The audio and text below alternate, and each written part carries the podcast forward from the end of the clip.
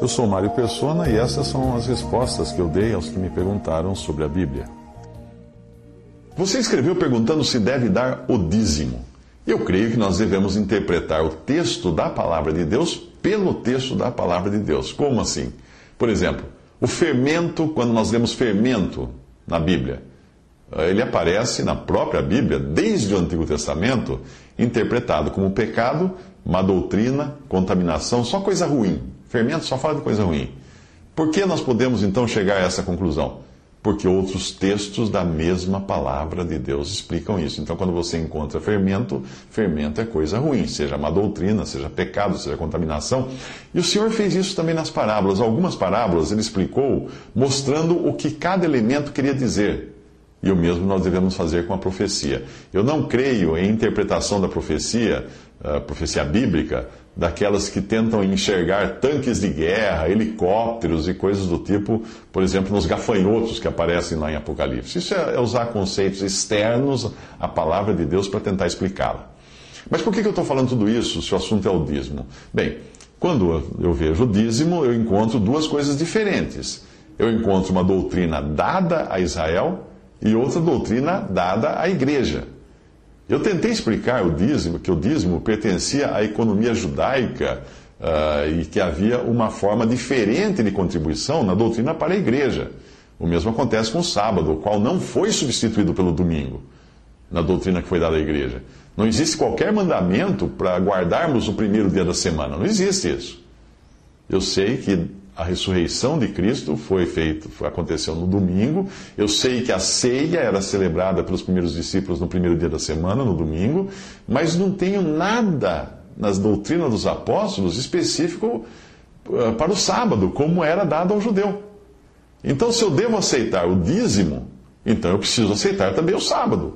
Eu preciso aceitar também o templo em Jerusalém. Eu preciso aceitar também a ordem sacerdotal. Eu preciso aceitar também os, os sacrifícios de, de, animais. Tudo isso, porque tudo isso fazia parte de um pacote só, só que foi entregue aos israelitas, aos judeus. Eu não sou judeu, não sou israelita, sou igreja. Eu sou, faço parte hoje do, do corpo de Cristo, que é a igreja. Veja como é bela a ordem dada por Deus para a igreja. Nada de lei. Não, a lei não foi dada para a igreja. 2 Coríntios 8, 12 diz assim: Porque se, há, se existe prontidão de vontade, será aceita segundo o que qualquer tem, e não segundo o que não tem.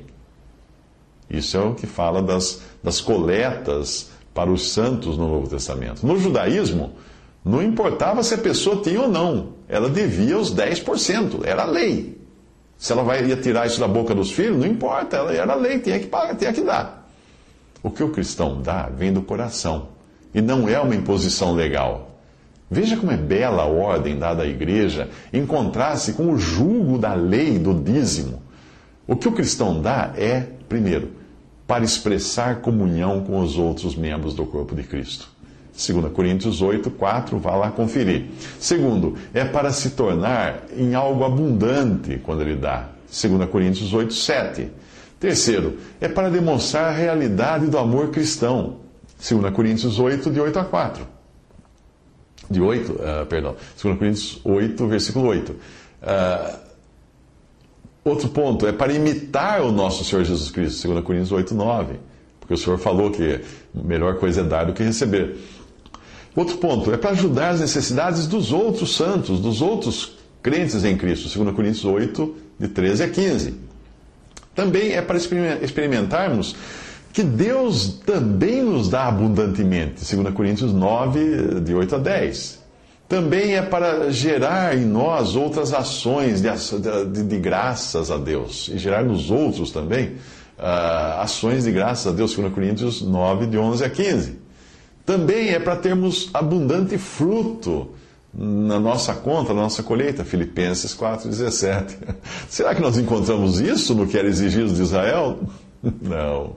Talvez você venha me falar de Malaquias 3,10. Ah, Malaquias 3,10 é o versículo preferido dos pastores que pedem dinheiro para os seus fiéis. Ali diz da casa do tesouro, não diz? Diz, é, pois é. Agora eu pergunto, o que era a casa do tesouro? A casa do tesouro ficava no templo de Jerusalém. Ela está lá? Não, não existe mais templo. E Malaquias começa assim: peso da palavra do Senhor contra Israel. O engraçado é que quando nós tratamos de doutrinas específicas para a igreja, que são precedidas da palavra, da, da frase, como em todas as igrejas dos santos, Logo aparecem pessoas dizendo que aquilo era especificamente para aquela igreja, ou para aquela época, para a cultura, para os costumes da época, lá de Corinto, de Eféfeso. Mas quando o assunto é o dízimo em Malaquias, que vem precedido de ordens claras para Israel, é peso da, da palavra de Deus para Israel no Antigo Testamento.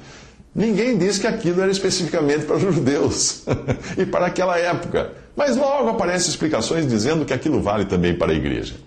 Bom, eu começo a achar que exista uma regra, então, utilizada pela maior parte da cristandade hoje para compreender as Escrituras. Que regra é essa?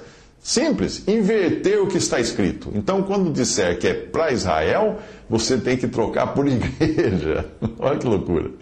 A primeira vez que o dízimo aparece na palavra de Deus é quando Abraão o dá a Melquisedeque, que é um tipo de Cristo. Abençoou-o e disse: Bendito seja Abraão pelo Deus Altíssimo, possuidor dos céus e da terra, e bendito seja o Deus Altíssimo que entregou os teus inimigos nas tuas mãos.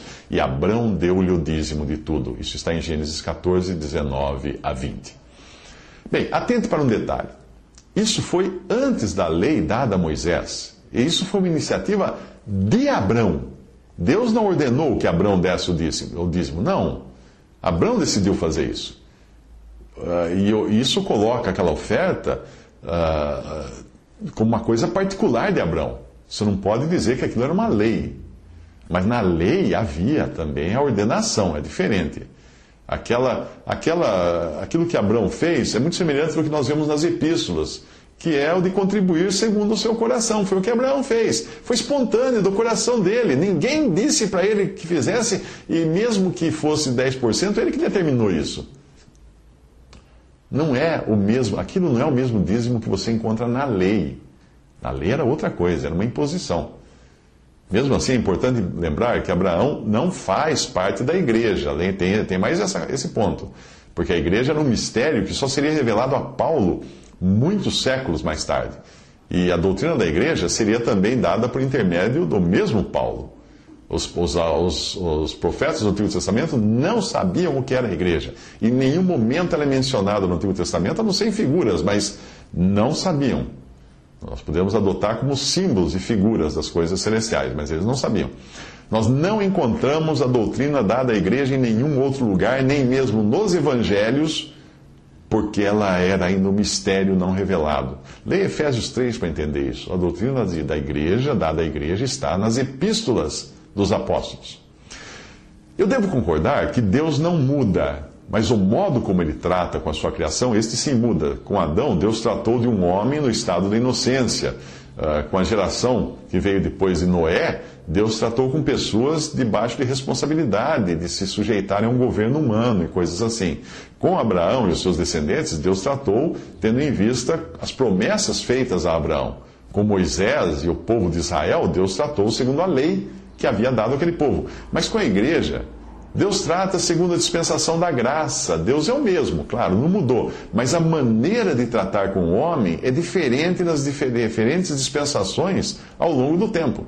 A palavra de Deus não muda. Alguém fala assim, é, mas a palavra de Deus não muda. Claro que não muda. A palavra de Deus não muda e permanece para sempre. Mas as pessoas às quais ele dirige a sua palavra mudam. E se nos Salmos nós encontramos calorosos pedidos de vingança contra os inimigos, mandando matar os inimigos e tudo mais, no Novo Testamento, nós vemos que Deus deseja dos cristãos que eles amem os seus inimigos e orem por eles. É por isso que hoje nós não apedrejamos adúlteros e nem nos, nem nos impedimos de, de caminhar uma distância maior do que aquela estabelecida por Deus no Antigo Testamento, a distância de sábado. Nós viajamos numa distância maior que a distância de sábado, porque no Antigo Testamento havia uma distância. O, o judeu não podia andar mais do que aquele, aquele, aquela distância no sábado, ele teve que ficar em casa. Ou, ou ir só daqui até ali, mas não podia somar uma distância maior do que aquela estabelecida. O mesmo Deus que cobrou algo de um povo no Antigo Testamento, ele espera um modo de agir diferente de outro povo no Novo Testamento ou nas epístolas da igreja. A grande confusão em relação ao dízimo é que muitos cristãos ainda não entenderam que Deus tem dois povos. Deus tem dois povos. Deus tem Israel, que foi temporariamente deixado de lado no presente tempo, e tem a igreja, que é o povo que hoje representa Deus na terra. Antigamente era Israel. Quando a igreja for arrebatada, Deus voltará a tratar com Israel dentro daquilo que ele estabeleceu e prometeu para aquele povo. É por isso que o Senhor Jesus disse aos judeus em Mateus 24 quando ele pensava nos judeus após o arrebatamento, ele disse o seguinte: Orai para que a vossa fuga não aconteça no inverno nem no sábado. Porque ele iria, iria dizer isso de cristãos? Cristãos não guardam o sábado. Os judeus com os quais Deus tratará então, depois do arrebatamento da igreja, eles darão o dízimo, eles guardarão o sábado, eles farão coisas que não são encontradas na doutrina dos apóstolos dada à igreja, porque esta é encontrada apenas nas epístolas, em especial nas epístolas do, do apóstolo Paulo.